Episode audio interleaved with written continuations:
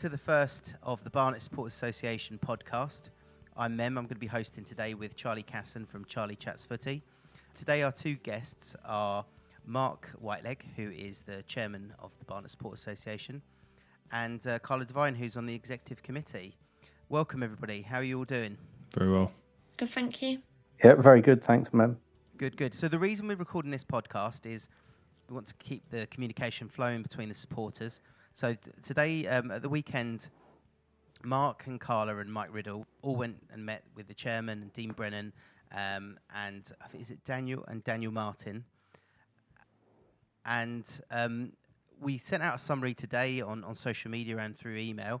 But we wanted this episode was to talk talk through it and just put a bit more meat on the bones, ask a few questions, just so that we can get a bit, a bit more of a flavour of what was discussed in the meeting. And we'll talk about the game today as well, and we'll answer any questions that have been sent in. So I suppose first things first, Mark. Thanks for coming on today, and just give us a bit of a flavour of, of how you felt the meeting went with uh, with the club. Yeah, I think the meeting was uh, very positive, and I think um, our intentions were well received by uh, Tony Kleanthous and his team. It was really good to meet Dean Brennan and also uh, Daniel Martin as well. And um, I think it was an open meeting. Um, we were we were um, allowed to put our points across, and um, Tony listened to all of those, and um, we, you know, had the opportunity also to hear a bit more about what um, the club was doing, particularly in the community area. Also, a little bit of background on you know uh, the decision around Harry Kewell as well, which I think was interesting, and um, I think it was really good. Um, it's very interesting to hear uh, Dean Brennan's kind of overall football philosophy and what they were trying to build for the long term.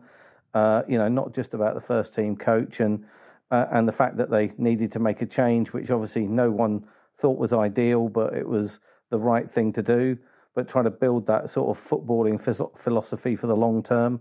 And also for um, from Daniel Martin as well to hear about all the stuff that's going on at the um, um, the um, community side of things, the number of schools they've got engaged, and certainly it was one of the things that we'd talked about as a sports association before was about this whole community side of things. We didn't really feel as though it was there was a strategy behind it, a plan behind it, but Daniel Martin certainly seems to have that. So uh, yeah, very good uh, meeting. Um, Carla, just quickly next. Um, I know you guys were there with TK, and he he explained uh, about the circumstances around Harry Kewell leaving. Um, can you just tell us a little bit more about that and um, what what detail TK went into regarding regarding Kewell um, getting relieved of his duties? Yeah, um, the decision was fueled by both Dean Brennan and Tony Kay, which is obviously reflective of the director of football setup and actually showing that the director of football has a purpose. Um, and what I thought was really interesting was, I think in previous years, and this has probably been proved, we'd leave a second too long. So we, for example, would let Harry Kewell have the next few games because if you think about the Weymouth, Dover, and Kings Lynn game, you kind of think, oh, their games we could have a chance of winning. So usually, I think the decision would be left for till those three games are over, then see where we're at. Whereas the decision right now was taken. Dean Brennan said basically, if Harry Kewell had stayed and we hadn't got any points from those games, we'd be quite far adrift from the rest of the league, and that happened to us last season. By taking the decision and now it means, and we've seen like we won at the weekend against Weymouth, and if we can go and get results at Kings Lynn and Dover, and obviously we'll see what happens with Halifax, but if we can get results in these games, and actually we're not far adrift and we can still achieve something. So I think it is credit to the director of football setup that these decisions are being made at the right time and what's right for the club. But if we do go on to get results in those games under Dean Brennan, you know, you'd expect the crowd and, and the, all the fans wanting him to stay as a manager, and then you know he, has got this um, strategy and and these ideas moving forward for the club to to make us a better club. What, does that all go? You know, does that all go to waste, or is there a plan to you know if Dean Brennan does take the job, which I'm sure he does, he's a manager, I'm sure he wants it. what happens then? Do we do we then get someone else in to be the head of football, or does that all go all go to waste? See, I'm a bit confused because I initially thought Dean Brennan would end up with the job, and I thought, oh, the whole director of football setup is going to go to waste. But actually, Dean Brennan talked very positively about the director of football setup, and um, he seemed to really have bought into it. And Tony Kay kind of echoed the same sentiments, and it seems like everyone's on the same page that the director of football setup is what we need. So, in my opinion, um, if Dean, like if we do get results, I assume Dean Brennan would also want the job if things go well because, as you say, he's a manager and he's still young. Um, so if that is the case, I assume we'd then get a new director of football in. But whatever happens, I do believe we will still have a director of football because it seemed like everyone thought that is what we've needed to kind of get the stability at the club going. That's interesting. So, um, from your perspective, Mark, how did you feel about the you know the potential sort of um, sort of movement around in that in that, that director of football potentially Dean Brennan might move into the manager's job and might get another one in or, or did he not give you that feeling? Well I I I got the impression that I think Dean wanted to stay as director of football. But I I think we can't rule in or rule it out really. Um, I, I think the one thing that came across though is that we want to develop um, you know a, a a culture of how we're set up to play football. Okay, and whatever happens, whether it's he becomes manager or whatever, we, we can't lose that because um, one of the things that came across was that one of the reasons I think why um, Harry uh, didn't stay in the job was, and I think us supporters could see this, was that there didn't seem to be a, a cohesive approach to um, the way we're playing the game. It just seemed to be very choppy and changey in terms of uh, tactics, lineup, um, and and personnel.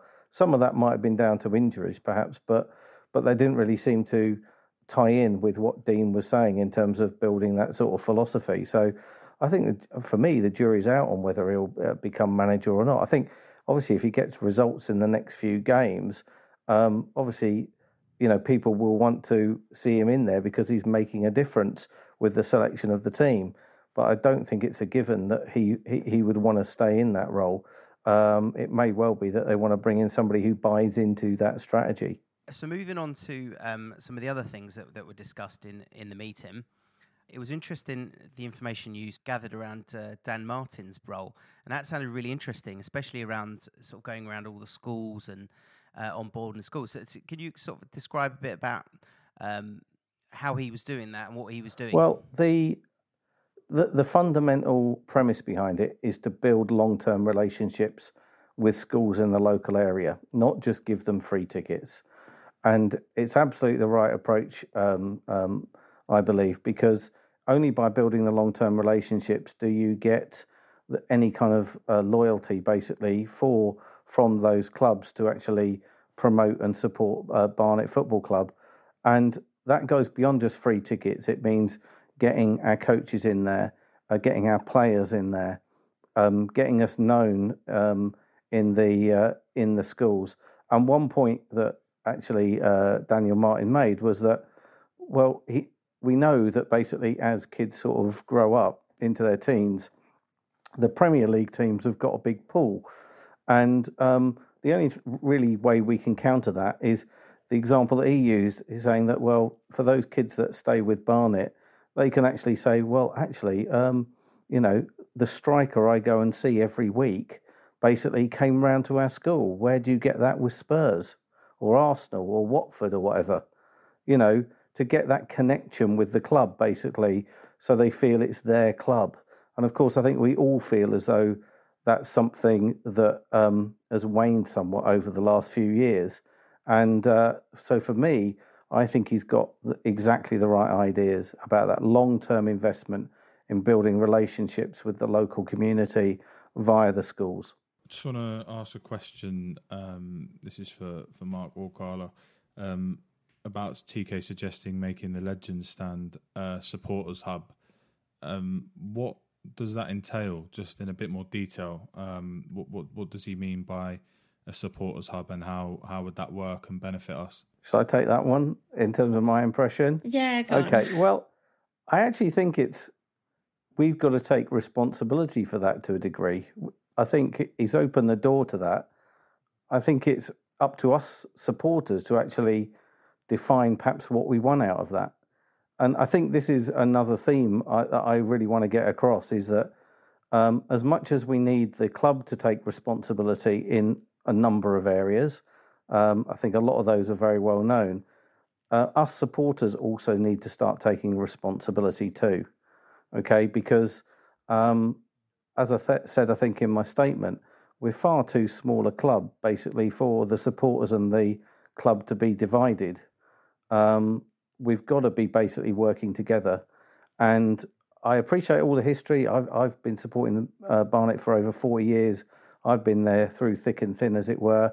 I know people, some people's views on uh, Tony Kleanthous and the way the club is run, but we, I think we've just got to start taking responsibility for the things that we can be responsible for. And one of those things is to come up with the ideas.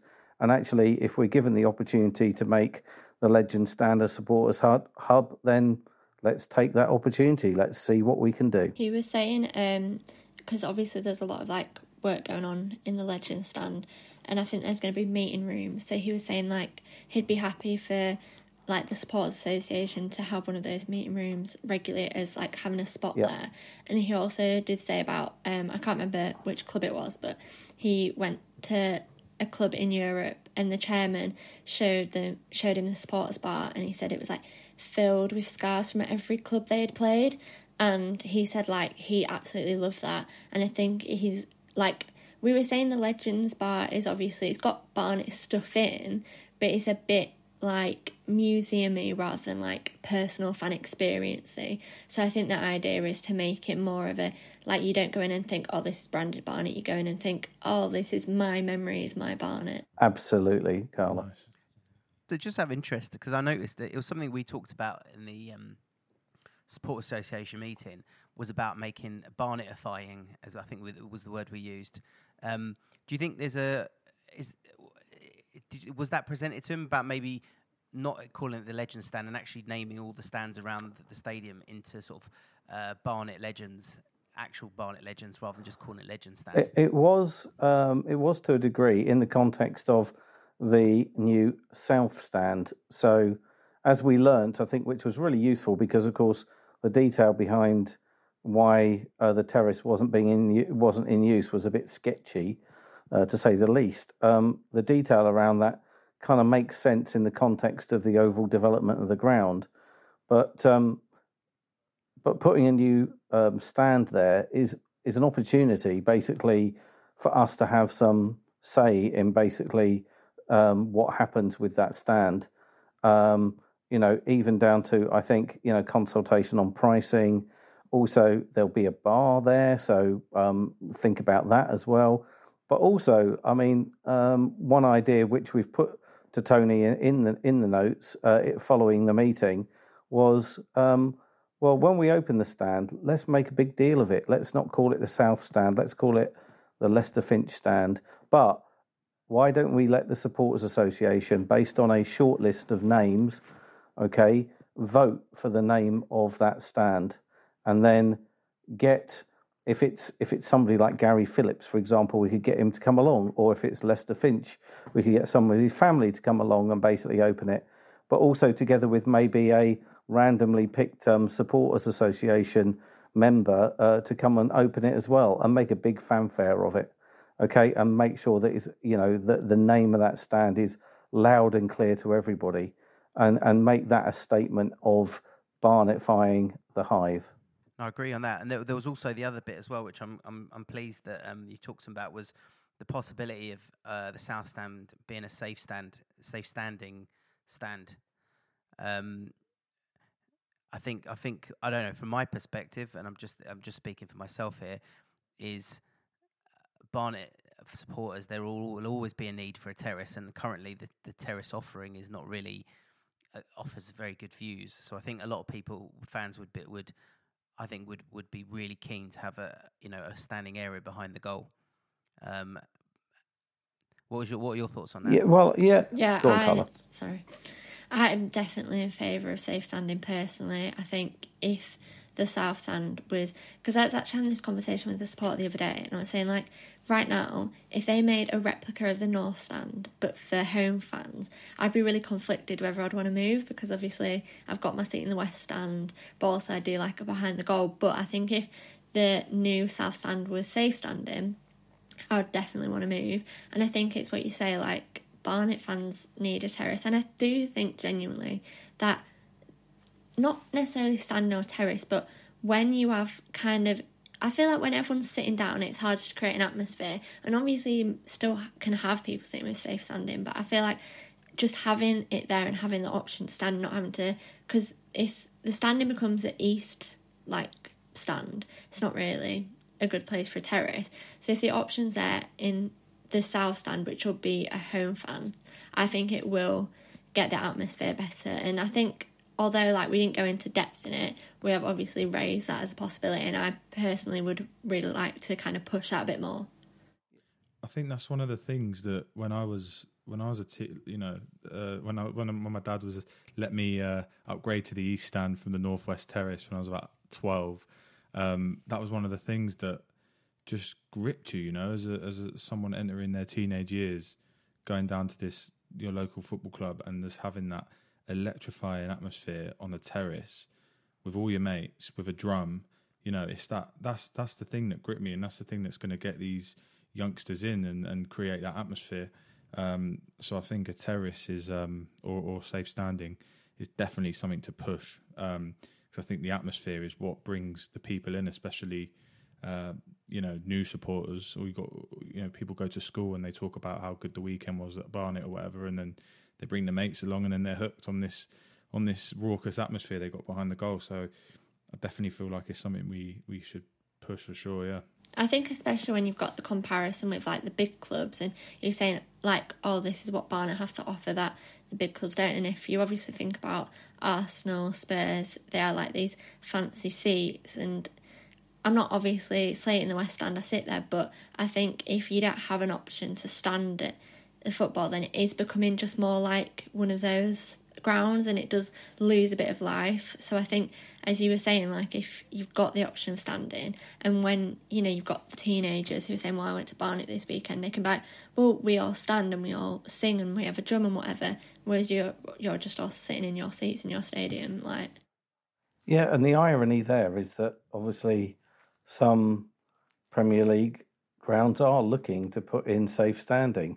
So I think the other thing about examining what you really want to do with the South Stand is where's the trends going basically for football stadia, and I think the um, the trends are starting to shift away from the established approach where if you build anything new in a football ground, it's got to be seated, and I don't think we should um, de- be defaulting to that old potentially out of date thinking we, we should be thinking about what we can do to to keep ourselves actually current because actually safe standing may become very common in the future and and why shouldn't we be one of the ones that start that trend I totally agree. I totally agree, Mark. And I think what's interesting about the idea of of of also safe standing is that it gives it actually gives options to the supporters because if another north stand or another like in a north or west stand type stand goes in the south stand, there really is no. Uh, they're all identical offerings. I'm obviously the north stands are away fans, but for west stand and south stand, it's an identical offering, and I'm not sure that that's you know what we really want to be. We want to. We don't really want to narrow the choice. If we can offer the, a terrace and offer a west stand, then I think that's I think that's only going to attract more younger supporters. And just go sort of following on to my next question is what was what was interesting about the conversation that we had in the Supporters Association before leading up to this meeting was there was a very common theme is that the feeling was amongst the Supporters Association was that the supporter the current Barnet fan is getting is getting older and that we need to encourage younger fans so it's really positive that, that Dan Martin's going into the schools but terracing is part of that you know, bringing bringing the youngsters in because they prefer a lot of youngsters prefer to stand, and um, and it was interesting. And this moves on to the next point, really around sort of Hive memberships and things like that. So things that will help the younger fan who's with a limited budget. And um, so, Carlo, can you just give us an idea about what uh, what TK and uh, was talking about when it came to the Hive membership and potential they might come back? Right, Mark, you might have to come me a bit on this one, Okay. but I believe he was saying that there are plans to introduce a free was it a free membership? That's right. Yeah, that would be Yeah. that would be across the Hive facility, so it's not football specific. So that was to book pitches or um, I don't know, use the gym or whatever. But then he was also saying the possibility of having like a sports association membership, which would give you like benefits in terms of the football side of things. So like discount on tickets. So like obviously the membership that was there before, where it wasn't a season ticket, but it was when you went to occasional games, but did save you money on those games. It'd kind of be similar to that Yeah, but it'd be tied in with the sports association. So if you were paying, a, like for example, let's say two pound a month, half the money would be going to the sports association and half to the club, I believe.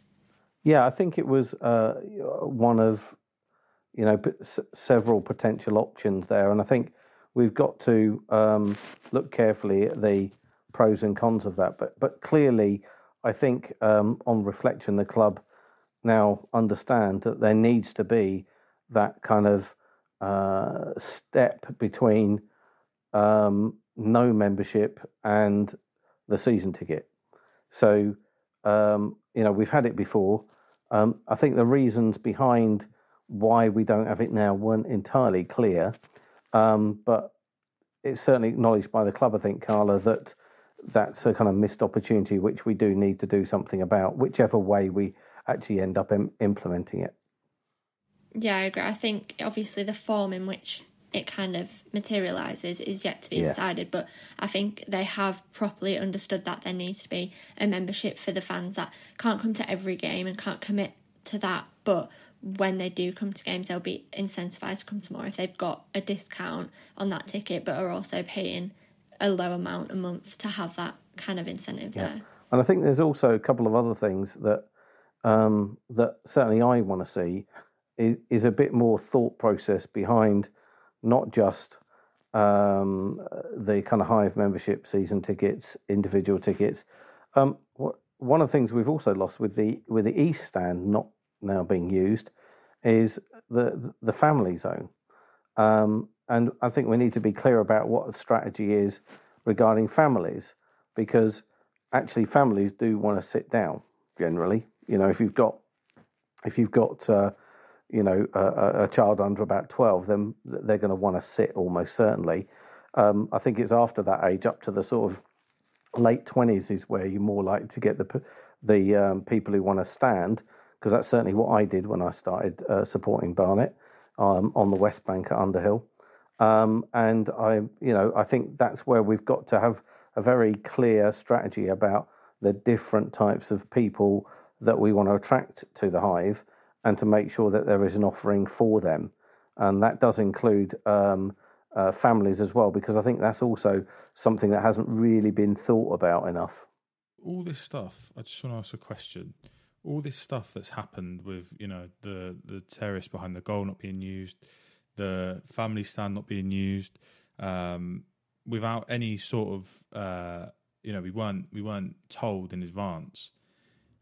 Ha- has this been done with complete disregard by, you know, the chairman or the people who are in charge of the decision, uh, or is it just a mistake and they genuinely didn't you know forgot to tell us? They didn't think about what you know um outcome it would have on us? What from from speaking to tk is there some is there a sort of you know uh not apology but i guess you know he, he there could have been more communication on on on these things is he quite responsive and understanding in you know what we're saying and what needs to be said to us beforehand Well, I I would say based on what um, Tony said, uh, they they know communication isn't a strong point.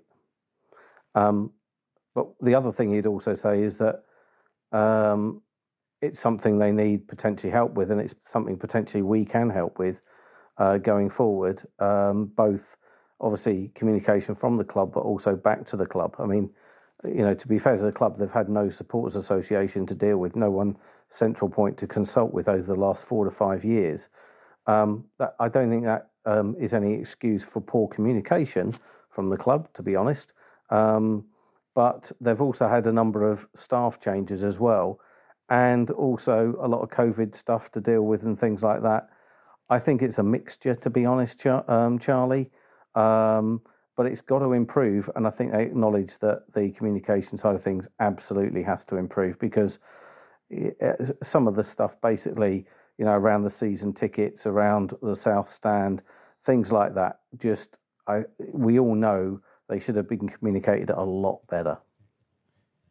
I think I think what it makes you do is, for me, certainly, when these things aren't communicated, you go to games and you go to the hive and you're there and you sort of have this resentment somewhere deep down that is making you want to, you know, pick everything you see that you think's going yeah. wrong. Whereas if there was just something as simple as a bit of communication, we know we know you're working on it. We've been told when you're not hearing anything, you you try to find things to to pick up on and you know criticize because you're not getting anything well, back. it's funny you should say that, Charlie, because I think Carla, that was more or less said word for word, wasn't it? We said that.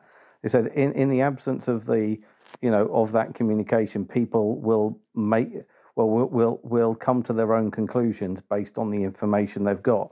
And of course, the information they've got is very little information. Some of it's rumor, some of it's conjecture. So mm-hmm. you know, there's yeah. not a clear message going out there. So naturally, uh, supporters will feel um, a bit isolated and and and just not understanding the reasons behind it. So um, I, I, think that's something that um, uh, we've all got to work on, and I think it's part of the relationship we need to build with the club. Because if they feel they can trust us with with that uh, information, um, it will make it easier for them. It will make it a lot easier for us as well. From my perspective, the reason they didn't do much communication about the South Stand was because we're still in a bit of a position where right now we don't know kind of where it's going and how long that's going to be.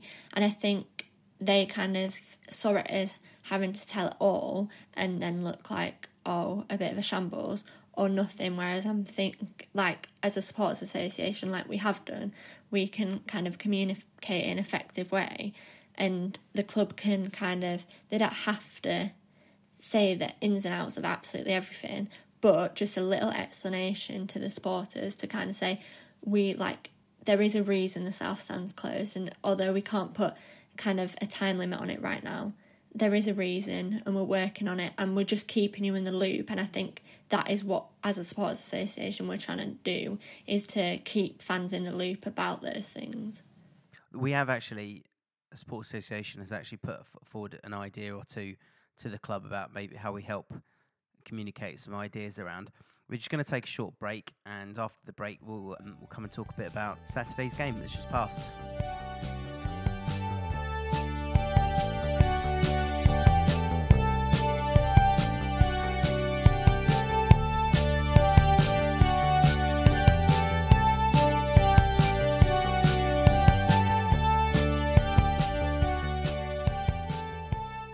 So uh, obviously we had a, our first win of the season on Saturday, much to everybody's delight. Um, obviously, Kewell got sacked on the Tuesday, Monday, on the Monday. Um, what, Carla? What uh, immediate changes did you witness from the game itself and the way we set up and the way we started that first half um, with with Dean in charge? I think from the off, I mean, you had players, for example, Brundle has been playing as a defender when he's not a defender, and he's got a lot of stick from fans because he's not been very good. But actually, when he's playing in his own position, turns out he's a decent footballer. And I think there was the obvious that you actually had players playing in their positions. Um, and I think we set up playing a progressive game, and um, I think the players kind of knew what they needed to do, knew what was expected of them. Obviously, under Harry Kewell, every it was changing all the time. Everything was changing. I think when you've got all those games and every single time you're doing something different, it's hard to keep up. Whereas it was clear they had been given a task by Dean Brennan. They were playing in a way they wanted to play. The players were playing in their own positions where they felt comfortable to play, and you could just tell that everyone kind of felt they were on the same page and knew what kind of plan they had to execute. And I think you could feel from the off that the morale around the club was different, that the boys were excited for the game and that they were ready to play. And I think it made a world of difference. For you, Mark, from what you've seen before this season and um, and this game, how do you feel it differed? Well, I think Carlos summarised it very well, actually. I, I felt there was a, a, clear pattern to the way we were playing.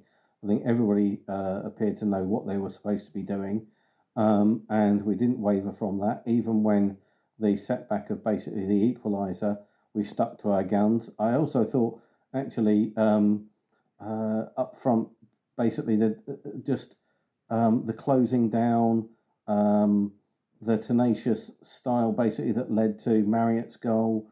Um, all of that sort of stuff just showed an energy and a conviction basically that didn't seem to be there before. Um, and it actually looked as though we got some decent players. Um, so yeah, one one you know one swallow doesn't make a summer, as they say. You know, one win um, isn't everything, but there were certainly some very positive signs.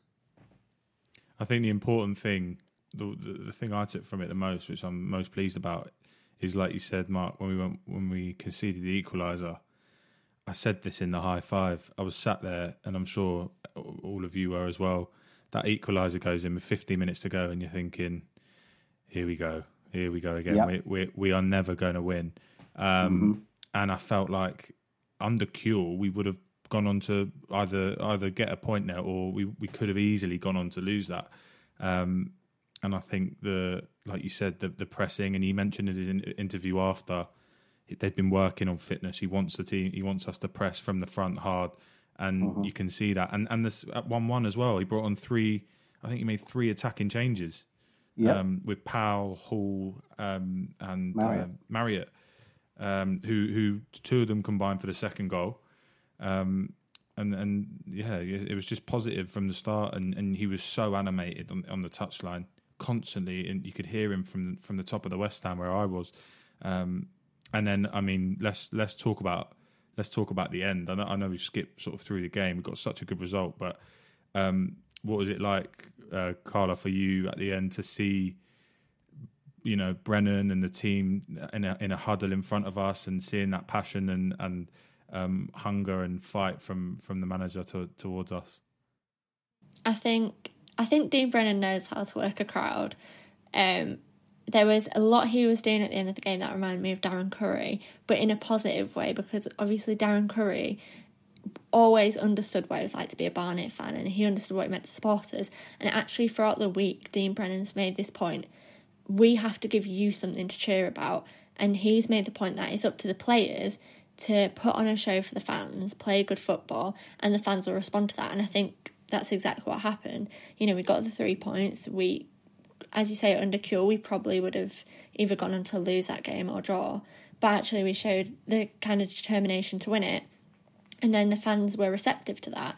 And at the end, you could, for me, the biggest difference, obviously, Harry Taylor, I personally think is one of our best players. And you've seen a few times this season where we've conceded and he's just kind of looked around and looked quite fed up.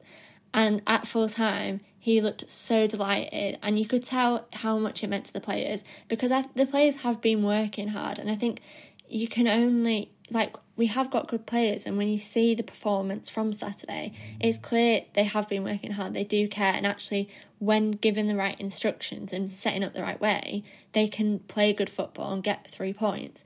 So I think it was just so nice. Obviously, after some miserable weeks for everyone. It did feel like everyone was just uniting a bit more.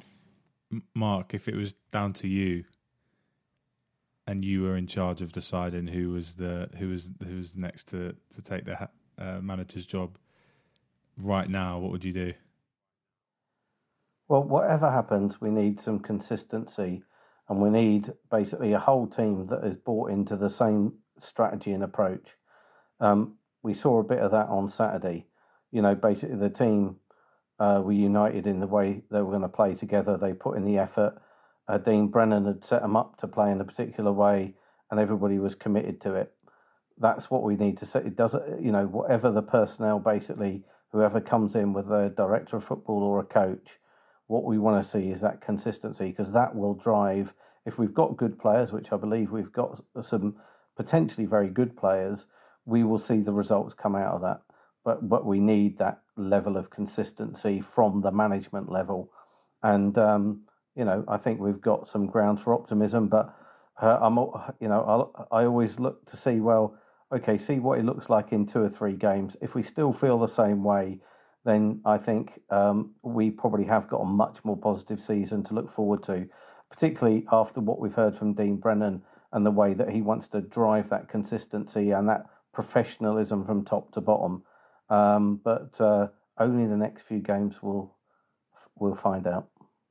I thought um, it, it's so true what you said, Mark, about you know noticing we've had, we have actually got some good players. Like I, I was I was shocked, um, and and to think you know that Sam Beard wasn't getting a start under Kewell, and then for him to come in and play like he did on Saturday, and, and that that assist for that third goal, that cross was just unbelievable, an absolute one. And I think we have got solid. If you look at players, player for player, bar bar the midfield, I reckon we could do with another central midfielder, a sort of box to box midfielder. But bar that, player for player in every position, we have got good players, good players, and, and we've got a good structure to the team, good spine um, leaders in there. We've got quality, we've got pace, we've got good finishers. I think, you know, that backed with Dean Brennan maybe or whoever comes in and, and play in the way that we want them to play. It's, I mean, forget about that. Forget about those five games we've had. Our season started on Saturday. We just got to, you know, we've got to look forward. And like you said, in three or four games' time, we could be in the top half of the table. And you know, the whole season looks completely different then. I think for me, like obviously under Harry Kewell, Sam Granville, 17 years old, was starting, and he wasn't. I don't think he did terribly, but I just don't think he was ready for it. But I was at the under 18s FA Youth Cup game last night, and him and Callum were the two players who've made senior appearances that were playing. Sam Granville was so good. Like who else did you say? Sorry, Sam and who? James oh, Callan. Cool, yeah. He was playing in goal. Um, Callan saved a penalty as well. Um, but Granville was just honestly so good. Like you can tell he's such a bright player, and he was head of a lot of, pretty, I'd say pretty much any other player on that pitch. And I think, um, obviously we didn't really know who he was until this season, and then everyone who kind of knew about him was like, yeah, yeah, he's a bright pro- prospect. And then under Kewell, everyone was a bit like, oh, what? But when you remember that actually he was 17 years old and Kewell was putting him in a very demanding position, especially in the way we were playing, and he was obviously like against grown men, it was clear he was going to get bullied, especially when he was playing alongside a team that weren't really helping him in that position. But actually, when you look at him playing around people his age, he is really good. And I think for me, like the fact he wasn't involved in Saturday isn't Dean Brennan having like thrown shade at him or anything. It's saying you're just not ready for this yet. But if you carry on playing how you are at youth level, you'll be ready to come through and make your appearances. But he just wasn't ready for 90 minutes as a 17 year old playing central midfielder. It would be much easier for him to come into a side that is settled, playing in a set way, um, and is actually getting results, wouldn't it? Um, you know, yeah. later on in the season. Um, uh, uh, that that that uh, hopefully that will bring him on um, to the next stage and actually uh, mean that he does he is able to contribute in the right way. Mm. It's much easier to do that in a confident team that knows how they're going to play. Hundred percent, and it reminds me of um, another seventeen-year-old blonde hair teenager that we had uh, goes by the name of Jack Taylor. I remember he was eased into it, and I remember he came on as a sub. I think it was 2016. I think he was 17 He was away to Luton. I think we lost, but he'd come on every now uh, in a few games, and he came on as a second half sub at Luton. You could tell he was good, but he still didn't start. Um, you know, we nurtured him, and, then look what he's gone on to do. So, you know, big props yep. to Dean Brennan for doing that because maybe maybe it's not the right time, and maybe he needs to, you know, get a bit of TLC again in the in the under 18s, and then get ease back into first team when it's right and when the spirit's high, and when he's not going to be on the back of some heavy defeats in a pivotal role where he could get scrutinised, you know, all over social media and all that kind of thing. No, I'd agree with that. You don't want to flog a guy who's only 17. It's a, it's, it's, a, it's a very demanding league and it's a very demanding game for a 17 year old. So, no, I agree with everything um, about that. So, I mean, talking of um, from Saturday's game, I want to want, want you all to pick um, your man of the matches from, from the game. Carl, let's start with Carla, ladies first. Um, between two. I thought Bloomfield was really good. I thought he's been okay at times this season, but he had a really good game. He was really positive going forward, getting into all the right places. Um, and I also thought when Marriott came on, him and Bloomfield, I think, can be really, really good for us this season. What about you, Mark? Yeah, I'm much the same. I mean, also Sam Beard, I thought had a really good game as well. Um, I, but yeah, I think uh, um, I think the two that uh, Carla's picked out there were also very good. You know, I like Bloomfield up front. Um, he's he. He holds up the ball well. He creates a presence. Um, I think you know with a extended run with, uh, with with a consistent team playing around him, I'm I'm sure he will create a lot of problems. Um, you know, I also quite like uh, uh, uh, Cisse as well. I thought I thought he did all right. I think most of the team, to be honest, actually um, played to a good level. Um, I didn't, I can't, couldn't really pick out anybody who had a really bad game uh, or a bad game. I think everybody was quite consistent, with a few that were just that little bit better. About you, Charlie? Yeah, I'd have to agree. There's a few of the names have been mentioned already. Um, my man of the match would be Sam Beard. Uh, I thought I thought he was he was absolutely sensational. He was just solid, so solid going forward and defending. Um, w- properly wears his heart on his sleeve. Um, and I, I, you know, when at Bromley uh, a couple of weeks ago, you could see he came in for a challenge right in front of where I stood on the side, and you could just see the sweat dripping off him, and he he just put every last bit of energy he had into that particular tackle, and that's all you want to see, you know. But I think from last week, Sam Beard definitely. But I've got to, I've got to give a shout out to um, to Powell and um, and Marriott because I thought when they came on, they completely changed the game. Their defense didn't know what was going on, and and the goal, the second goal we scored, I put it on Twitter. Um, I commented on it on Twitter early in the week. I think it's so underrated. It looks just like a little finish in the six yard box, but I think the pressing oh. the ball and if you look at it again, Marriott just he, the ball's rolling towards him, and he he looks out of his peripheral vision, and he sees this centre half running towards him, and he knows, and he just does a little drop of the shoulder and just brings it back around, knowing he'll take him out the game, and then to have that um, intelligence to to do that, and then immediately dip it over the goalie. I thought it was a quality goal, and then you knew you knew from that moment we were going to go on to win it was a very cool finish, absolutely. And um, yeah, to bring on players like that, it did wonder actually why one or two of them weren't playing for a start. But there again, everybody else had played quite well too. Uh, I'd certainly been been looking forward to seeing um, Daniel Powell actually uh, play. I've actually seen him. I don't think I'd seen him play before actually, because uh, I haven't seen all the games this season. Um, so you know, uh, I think as well as the players that started on the pitch, it's good to see that actually we've got a, um, you know, we've got some players on a bench. We've actually got a squad. You know, so hopefully that will bode well for the rest of the season. I, I genuinely think that if um, we can get Daniel Powell up and running, then I think he will win us a lot of games this season. I was really pleased to see him like so involved in that in that goal with Marriott. Um, he is a good footballer.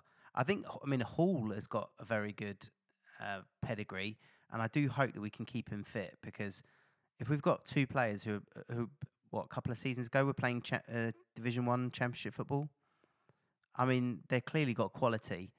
Um, and to have those sort of ki- kind of guys in your squad to add that extra quality is is really power is going to be really powerful and really useful for the rest of the season. Um, so I'm, I'm I've got my fingers crossed that both of them two can, you know, can stay steer clear of injuries. Yeah, well, we know what the oh, the, the Barnet curse has been for years. It's injuries, isn't it? It's keeping the, the, the squad fit and those players that look as though they show some promise, keep them fit and keep a consistent team. I think uh, you know if we can keep relatively free of injuries and keep that consistent squad, it's going to help no end. definitely. And on that, on that, I just want to thank everybody for tonight's show. Um, thanks, Carla. Thanks, Mark. Thanks, Charlie. Charlie's going to take over from from hosting this show um, for the next one. Uh, I'm going to step aside and just carry on doing the bees pod stuff. Um, but thanks for listening tonight, and um, hopefully we'll get this pod out as soon as we can. Thanks, everyone. Thank you.